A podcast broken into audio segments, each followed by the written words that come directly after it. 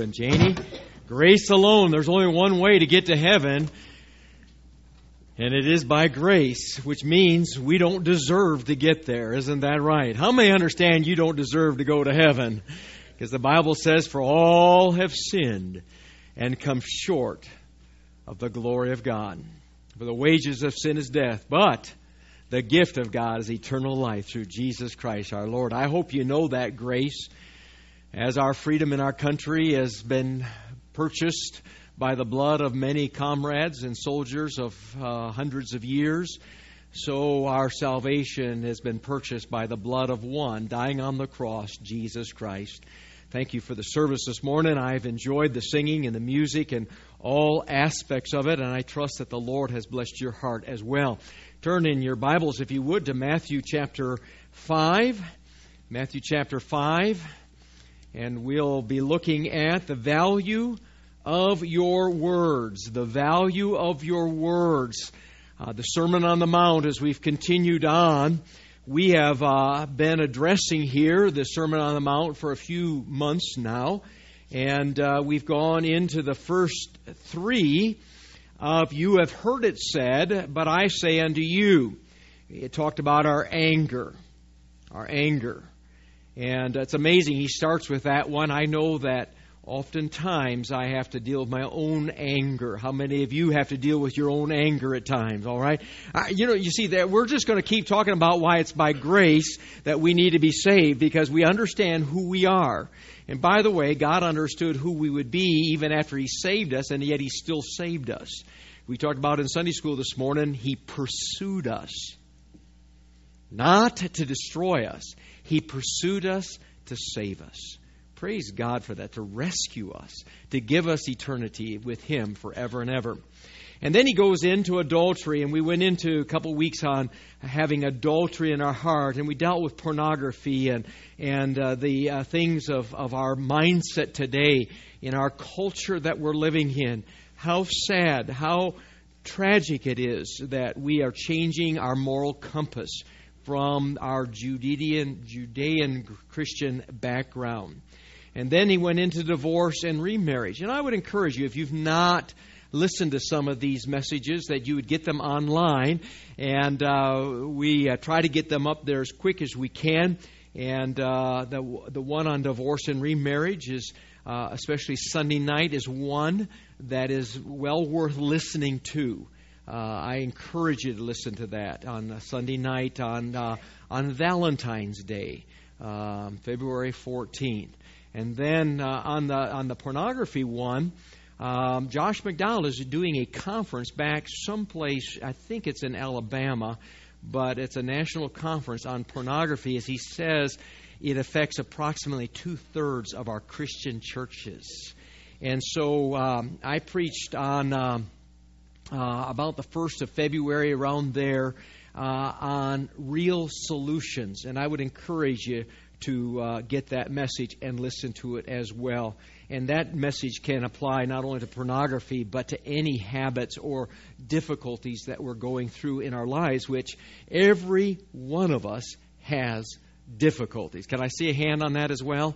Right, I'm just trying to make you feel just as bad as you can before we get started today, all right? Because I, I, I'm going, I'm going to the value of your words. All right. So if you don't feel bad yet, I'll get you before you leave. All right. The value of your words. Now he says here, "You have heard it said, but I say unto you." This will start in verse uh, 33. Let's read it there. He says um, that in old times, thou shalt not forswear.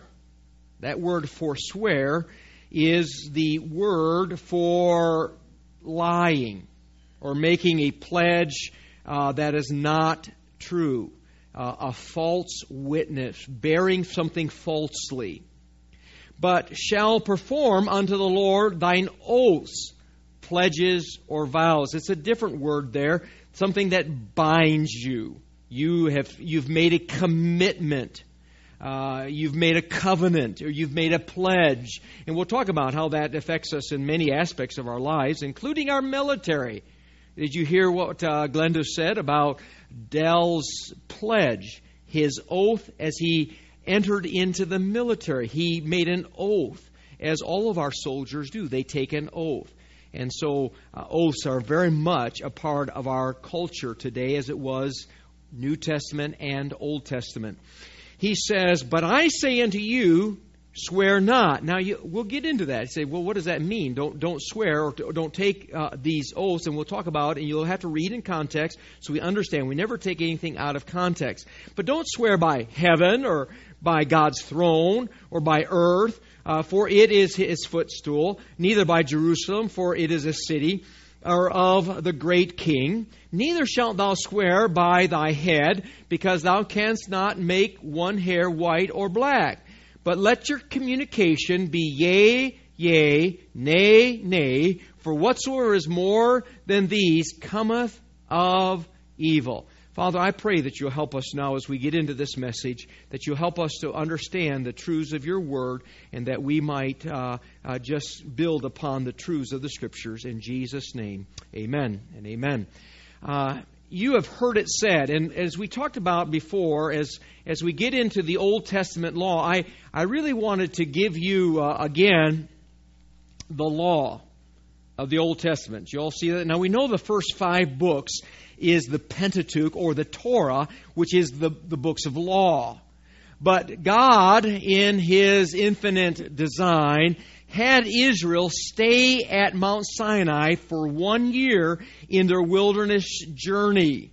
And He gave them the law that was to govern them as a theocracy. In other words, under God's rule. That's it. From uh, uh, uh, Exodus 20 to uh, Numbers 10. Now that looks pretty small, doesn't it? They say, man, there's all these rules and regulations. Well, have you ever read some of the government laws that we have today? Do you think there's maybe even one law that might be as small as that? Uh, so so much there. But he's going to talk about here as what does the law say? And then understanding that this portion of scriptures, he's trying to correct what people have taken from the law, their interpretations, or how they're conducting themselves based on their information. So it's not just information that we have, but what do we do with the information? How do we apply it to our lives? And he's going to correct basically the false teaching of the Pharisees, who were the religious leaders who were trying to bring their interpretation in the law. And every one of these, man, he just gets after them. He gets after them. And then he gets to the heart of the matter. And the heart of the matter is always your heart. Now, understand our heart is desperately wicked, so don't follow Hallmark's uh, mindset or philosophy. Just follow your heart. Your heart can lead you astray. But really, the heart of the law is thou shalt love God and love others. Isn't that right? Barrels down to those two things love God, love others. How well are we doing on that? Uh, again, and now he goes into the words and he talks about these, these things and how we make uh, uh, decisions or how we use our words. How are we, are we people of our word? Are we committed to our words? Our speech is important because it's to reflect Jesus Christ and our actions to others we're being watched in what we say. Are we true to our words? Is it important to be true to your words? Yes or no? Yes. All right. So the presentation of uh, the Bible. And again, I said this the Old Testament and the New Testament is filled with commitments, promises, covenants, vows, pledges, and oaths. We understand that. In fact, the Old Testament is the Old Covenant, if you want to look at it that way, and the New Testament is the New Covenant uh, in in the ramifications. Now, I'm not a covenant theologian, but there is he reiterates the promises of uh, of God, and we see those, and he makes those, and so he gets into that and talks about even in our commitments in this passage here. And we have today pledges, don't we? We have the pledge of allegiance. You'll see in the Old Testament there were pledges to the kings and to national heritage and things like that. There's nothing wrong with making a pledge of allegiance. Now understand, pledges, oaths, and vows are within the context and the conditions of those oaths, pledges, and vows. Pledges oftentimes have to do with finances, right? When you signed to buy your house, you made a pledge to pay for your house. Isn't that right? We have faith promise pledges here at the church or building fund pledges here at the church. And I praise the Lord. People have taken those things seriously. And, uh, and uh, for three, four years now, people have been given so financially uh, consistent to those things. And what a blessing. But these uh, uh, vows oftentimes have to do with weddings. We took a vow at wedding, yes or no? Is it important what we put in our vows at our wedding? For better, for worse? I had no idea he would be such a jerk after I married him. All right, now you might want to put that. If you're thinking about getting married, you might want to put that in your vow. If he turns out to be a jerk, no, no, this is null and void. No, no, no. Most of us didn't do that because our love, love is pledging for better, for worse, in sickness and health, till what? All right, those are vows. Oaths, we'll go to the court and put our hands upon the Bible and do you solemnly swear to tell the truth, the whole truth, and nothing but the truth, so help you God. And you say, I will. All right? And those things are part of our culture and they're, they're in there. So, uh, pledges, vows, and oaths, the words of responsibility, limiting to those things that you are pledging there and uh, make sure that we are pledging properly. We see this in Psalm and throughout the scriptures. There's a lot of places like this, but I'll just try to, for sake of time, cover this as quickly as we can so we get to the foundation. He says, Lord, who shall abide in thy tabernacle? Who shall dwell in thy holy hills? He says in verse 4, In whose eyes a vile person is contemned, uh, but the, the honoreth them that fear the Lord, he that sweareth to his own hurt and changeth not. They understood that when you make a commitment that your word is more important than your welfare. Did you hear what I just said? Your word is more important than your welfare. I'm sure, Brother Dale, you served in Vietnam and there and everything. I'm sure you didn't come up to the sergeant and say, listen, I didn't realize it was going to be so many mosquitoes and muggy and so rotten out here. I'm going home. That wouldn't have worked, would it have? No. Or the pilots uh, going out there and things like that. Our word is more important than our welfare. This is what we get in this portion of script, uh, scriptures. You'll find in the Bible there were many instances, instances, however you say that word. Sounds almost like I spoke in tongues there, didn't it?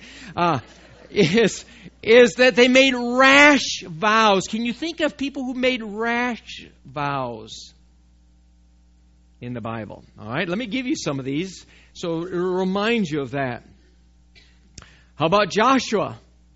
Making the vows to the, I forget the, the, clan that came in and said, Man, we've traveled so far and we got moldy bread. Remember that story? How many remember that story? And he said, All right, you can dwell amongst us. Then he found out that, man, they only left a day before and they took moldy bread and took old clothes and put it on to make it look like they had traveled a long distance and they made a vow to them to protect them. And once they found out the truth, even though they discovered that they had lied because they had made a vow to protect them, they had to stay with their commitment. That's an interesting story. Jephthah, the judge, he says, Man, whatever comes into my house after battle, I'm going to offer as a sacrifice. Guess who came in first? His daughter. We don't know all the uh, the ramifications of what took place after that because the Bible doesn't go into those those detail. Saul made a commitment and he says anybody that eats before evening time they're going to be executed. Guess what happened? His son had been out to battle, didn't hear it. He'd ate some honey and stuff like that. Came home and his oh his dad was upset and all, but he made a rash vow. He didn't f- f- follow through with it. Uh, and by the way, there are some exclusions in the Old Testament. You'll find that if a man marries a woman and and uh, she makes a vow and uh, she comes home tells her husband about it, that the husband can disavow the vow. You all know that story. Or a man gets married and she had made a, a vow per, previously. When her husband hears about it, then the husband can disavow the vow that she had made even previously. So there's so there's a lot of things there, but but that's not what we're living under right now. Is these Old Testament aspects, but just to understand uh, them. Herod made a vow. Remember after the dance of Herodias. Do you think he was happy he made that vow? How about Darius? Anybody pray to their God uh, will be thrown in the lion's den? Do you think he was upset with that? And then they says, "Oh, by the laws of the Medes and the Persians, you got to honor that." And so Daniel was thrown in the lion's den, and God was honored. And those guys that tried to trick all that, you know what they became. There was also uh, uh, the Jews who sought to kill Paul. I wonder if they starved to death. Says we're not going to eat until Paul's dead, and Paul got out of the country. Um, there was also Peter, who said, "I will never forsake you, Lord." How about in Matthew 21, where the the, the fellow says, "I'm not going to go." Remember that story? There was two sons there. One says, "I'm not going to go," and the other says, "I'll go." And who went? The one that said he wasn't going to go. And the one that said he was going to go didn't go. So those are examples of rash vows. And there's a problem here that uh, the, that is being brought out here. Thou shalt uh, uh, uh, uh make these oaths. But he's saying, I am telling you, there's a problem that they had here and that the Pharisees had come and people had come to this place. And now this can start applying to us because we start seeing principles and we apply them to our lives and we take liberty that maybe we shouldn't be taking.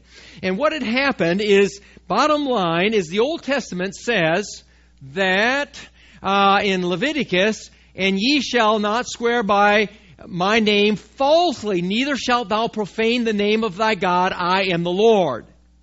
And so they took this verse, or a few other verses uh, in Deuteronomy, there's a couple places I've been reading about there too, that if we swear in God's name, that's binding.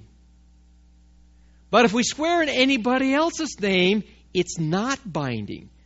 Therefore, we can say things and it, we not be held to it, and we won't be judged because we didn't keep our commitment. In Matthew, if you would turn there to 23, we're going to look at what Jesus said again in light of this in verse 16 through 22. Matthew 23, 16 to 22. Notice the attitude of the Pharisees that's being brought out here as they continued on with these flippant ideas and mindset of what's important, who we swear to and who we don't swear to. Because understand, bottom line, it's not about the object or the name or anything. It is the fact that we are before God in every incident. Get that? Every incident, there's a God who sees what's going on in our lives.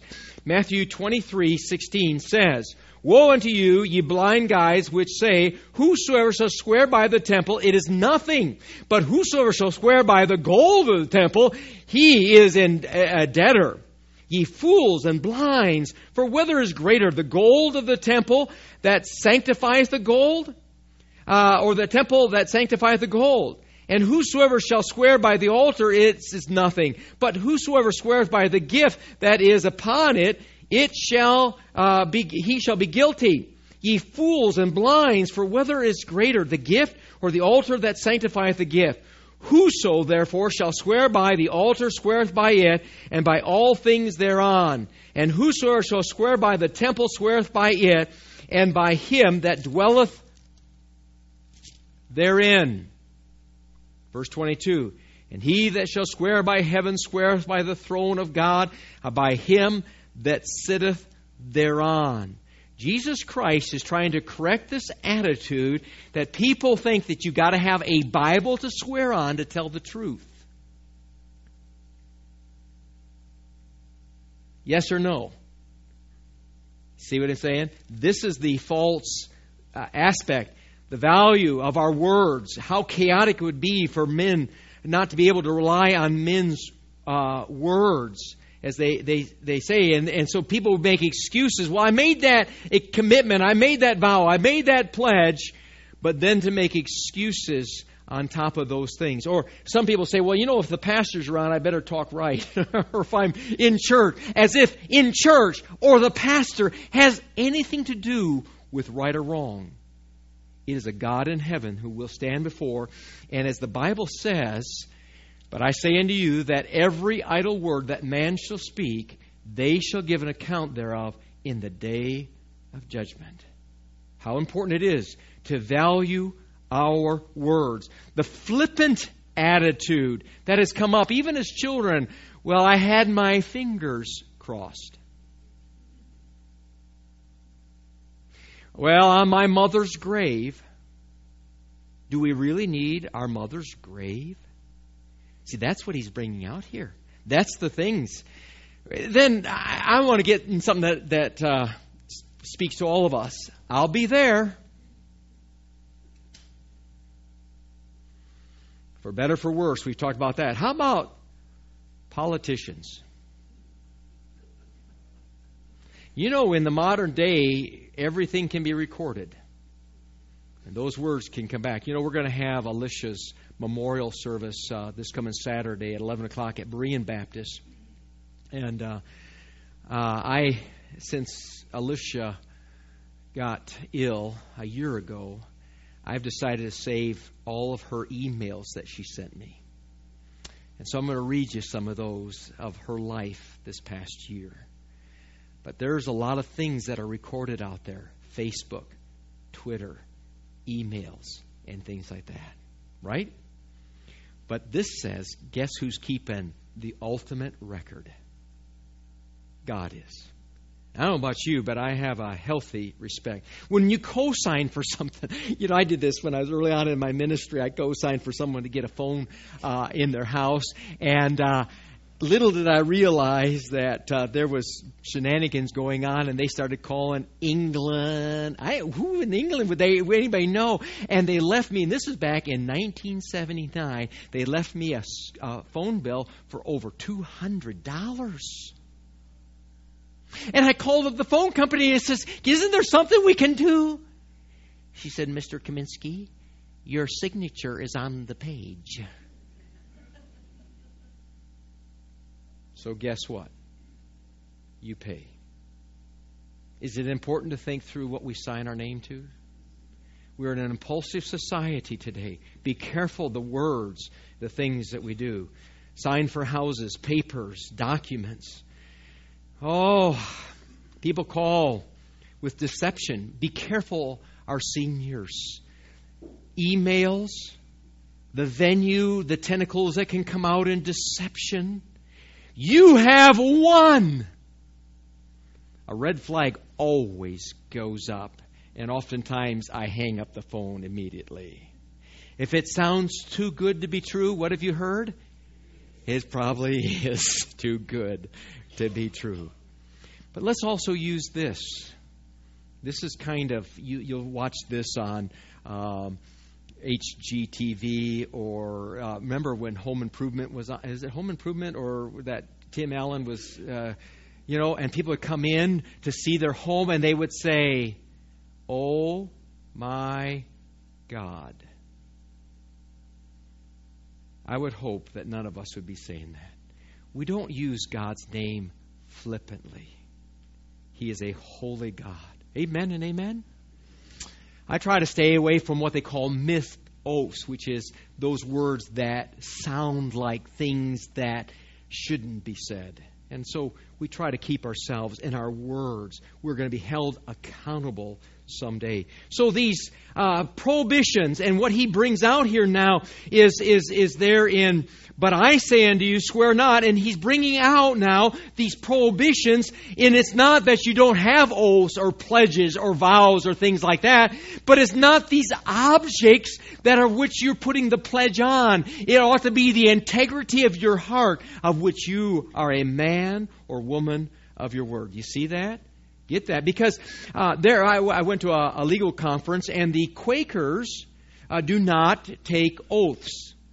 They will, won't pledge uh, they won't put their hand on the Bible, and Jehovah's Witnesses won't say the Pledge of Allegiance. And so people have taken this verse here and not gone and said these pledges of allegiance, and that's fine. You know, if a person takes that way, but in context, he is talking about do not take vows or oaths on substance, but understand it is in the presence of God. We get that? That's what is being brought out here in this portion of Scriptures. Because we see throughout the Scriptures oaths being taken. And God's the same yesterday, today, and forever. And He wants us to be true to our words. We see Abraham and his servant, and his servant making a, a commitment there, and Joseph to his brethren after his fathers die. He makes a commitment. Jonathan makes a covenant with David. And listen to this passage here in uh, uh, uh, uh Genesis 22. God said, uh, and said, By myself have I sworn, saith the Lord, for because thou hast done this thing and hast not withheld thy son, thine only son, which is what we were reading in Sunday school this morning, that in, that in blessing I will bless thee, and in multiplying I will multiply thy seed. As the stars of the heaven and as the sand which is on the seashore, thy seed shall possess the gates of his enemy. God made that promise four thousand years ago. He made the promise to Abraham that through thy seed all nations shall be blessed. Is God true to his word? Absolutely. Praise the Lord for that. Here in Hebrews chapter 6, 16, 17, for men uh, verily swear by the greater, and an oath uh, for confirmation is to them an end of all strife, wherein God willing more abundantly to show unto the heirs of promise the immutable of his counsel, confirmed it by an oath. So understand, here's the concept. You don't have to have a Bible to swear on. But if you do swear on that Bible, it's not wrong. Does that make sense? That's what's being brought out here because God is the same yesterday and today and forever, and He shows the the the He's actually emphasizing the promise by these commitments and, and, and everything because everything God says is true. Isn't that isn't that right? But you'll see uh, throughout the scriptures, even Jesus would say, "Truly I say unto you." Well, does that mean that he wasn't speaking true before he says truly? No, what he's doing is he's saying, I want to emphasize this. This is something to pay attention to. And then there's a, pl- a couple places in the scriptures where he says, truly, truly. Guess what? Pay real close attention. Now, does that mean we shouldn't pay attention when he doesn't say truly, truly? No, you see what I'm saying? So there's, there's this concept here that's being brought out. It's even in the negatives. You know, we are told in English don't use double negatives. Well, the Greek uses double negatives, triple negatives, fourth negatives, and even fifth negative. There's only one place that a fifth negative is. And what he's trying to bring out when he brings out five negatives or four negatives or even two negatives is no, no, no, no, no. Now, as you as a parent, you talk to your kids that way, you know, you might save a lot of time. Because your, your kids have already figured out when you say no the first time, that doesn't mean no. That means just maybe. Do you think our kids need to understand we are parents of our word? Huh? Yes. I used to tell my children speak once, Spank twice. Was I always consistent with that? No. You know, so we're all in the same boat, right? We get get sinners up your hands again, all right? but you say no, no, no, no, you get their attention. There's one place in the Bible where there's five negatives. You look at the structure in Hebrews 13:5. Jesus Christ says, I will never leave you nor forsake you. in that context, there are five negatives in the Greek. Isn't that wonderful? God says, I'll never leave you nor forsake you. And I'm telling you what, that's why He says, be content with what you have. We can be content that God says, I'll never, never, never, never, never leave you. Wow. You see, the Jews, the Jewish Christians, which Hebrews is written to, they struggled with that. They really struggled with that. They just couldn't get in their minds that Jesus died once for all for all of our sins. And so, over and over again, uh, the writer of Hebrews is trying to bring out this importance of what God says about the sacrifice of Jesus Christ. We come into other uh, places uh, uh, uh, in the Bible. Uh, um, on my, you know, and, and uh, to the trivialness of, of on my grandmother's grave. You know, people that use those kind of expressions oftentimes have a trouble with truth. So be careful. Well, I'm telling you the truth. Well, what were you doing before? you see, so it, we should be people of our word. There should no be no doubt. But here, to, divi- to, to avoid divine judgment, they said, well, we're not going to use heaven, we're not going to use earth, we're not going to use, eh, we're not even going to use our hair or the head. You see, I, I, I have a sick sense of humor, but, but the white and black there, the hair, I thought of Lady Clairol. Only your hairdresser really knows. All right, so. You say, what did that have to do with this? Nothing. Uh, I just tell you, I just have time where coffee just takes over, and all of a sudden these these uh, things come up in my mind. we are always in the presence of the Lord, and so the integrity. He says in verse thirty-seven, "Let your communication be yes, yes, no, no." For whatsoever is more than these cometh evil. May God help us to have integrity. You see, God, whoops, where are we? Oh, I, I'm sorry, I hit too many buttons here. Oh, there's that, that double negative right up there. I got it up there. I didn't even realize I'd, I'd put it up there for you. Uh, God hates lying. Now, let me quickly run through these. We all understand God hates lying. Do you know what commandment that is? Thou shalt not lie. Yeah, which, which number is it? That's your homework, all right? It's in there. Thou shalt not raise a false report, but uh, put not thine hand with the wicked to be an unrighteous witness. Deuteronomy 19. If a false witness rise up against any man to testify against him that which is wrong, then both the men between whom the controversy is shall stand before the Lord, before the priest and the judge, which shall be in those days. You understand what's going on here? There's someone who says, All right, I'm going to side with you, and we're going to try to get our way through this. Notice what happens in verse. Uh, mm, 18. And the judge shall make diligent inquisition, and behold, if the witness be a false witness, and hath testified falsely against his brother, then shall ye do unto him as he had thought to have done unto his brother. So shalt thou put evil away from among you. Isn't that interesting? That's a good concept there. That's a good uh, uh, principle that we can think about. Rome, uh, Psalm 58 3 The wicked are estranged from the womb, they go astray as soon as they be born, speaking lies. I didn't tell my little granddaughter you're just an old liar but uh, but you know they they go they're born sinful proverbs 6 16 through 19. These six things that the Lord hate, yea, seven are an abomination unto him a proud look, a lying tongue, hands that shed innocent blood, a heart that devises wicked imaginations, feet that run to mischief, a false witness that speaks lies, and he that soweth discord among his brethren. Do you notice how many deal with our tongue there? Proverbs 12:19, The lips of truth shall be established forever, but a lying tongue is but for a moment.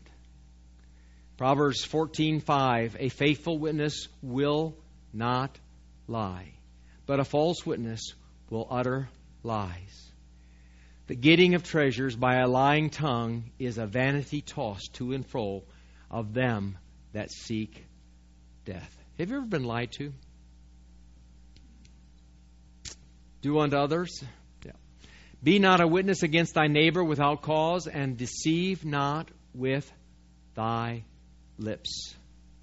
How about this story? How many know the story of Ananias and Sapphira? Remember? They said, Oh, yeah, we did this. And they hadn't done it. And God prompted Peter's heart, as sometimes happens to parents. Aren't you glad to be spirit led as a parent? That you can help your children through the times of their lives, or as a pastor, or as a teacher, or whatever facility you might be in. While it remained, Peter saying, Was it not thine own? And after it was sold, was it not thine own? Uh, w- then why hast thou conceived this thing in thine heart? Thou hast not lied unto men, but unto who? God. God is our witness. And we know what happened to Ananias and Sapphira. I mean, that's a serious story right there. How about Colossians 3? Lie not one to another, seeing that ye have put off the old man with its deeds and have put on this new man, which is renewed in knowledge after the image of him that created him. There have been times that I have lied. There are times where I've not told things the way they should have been told. Do you know what a good cure for that is? What do you think is a good cure? Go and make it right. Right? Go and make it right. I think we all hate lying as much as God hates lying. Daniel Webster said, There is nothing as powerful as truth and nothing as strange.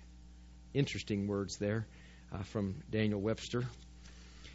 Always be honest. Don't spread gossip. Value your words.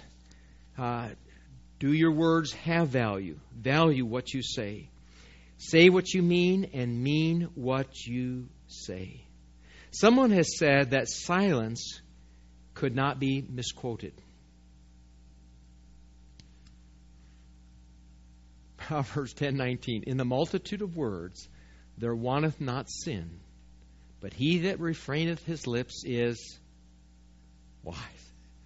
And then our last verse I say unto you, every idle word that man shall speak, they shall give an account thereof in the day of judgment.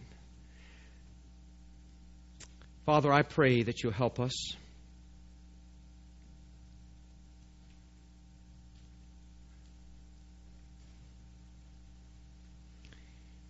Lord, help us to understand that decisions that we make, commitments that we make, that we need to uh, just understand the value of those relationships. I think we've come too casually into some of our commitments, our vows, our pledges.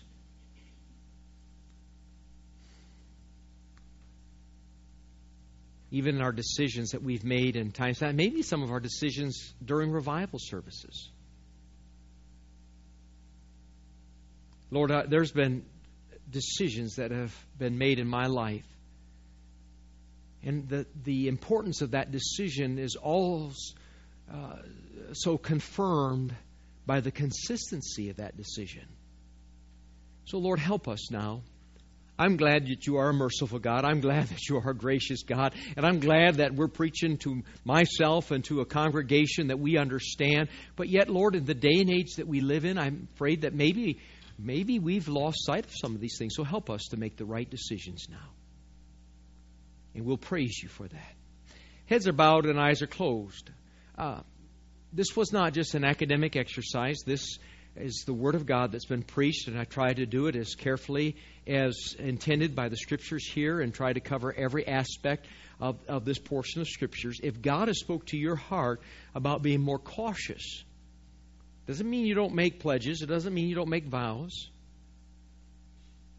In fact, I'll be honest with you, those pledges and those vows are like stakes that I put down in my life.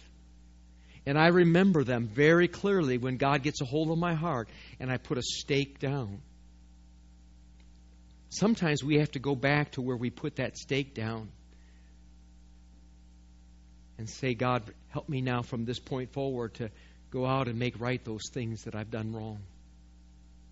And if God spoke to your heart, however He spoke to your heart, you know, you can thank the Lord for Him speaking to your heart.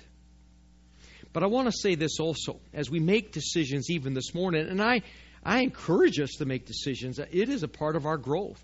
When I first got married, I made a decision to read the Bible through every year.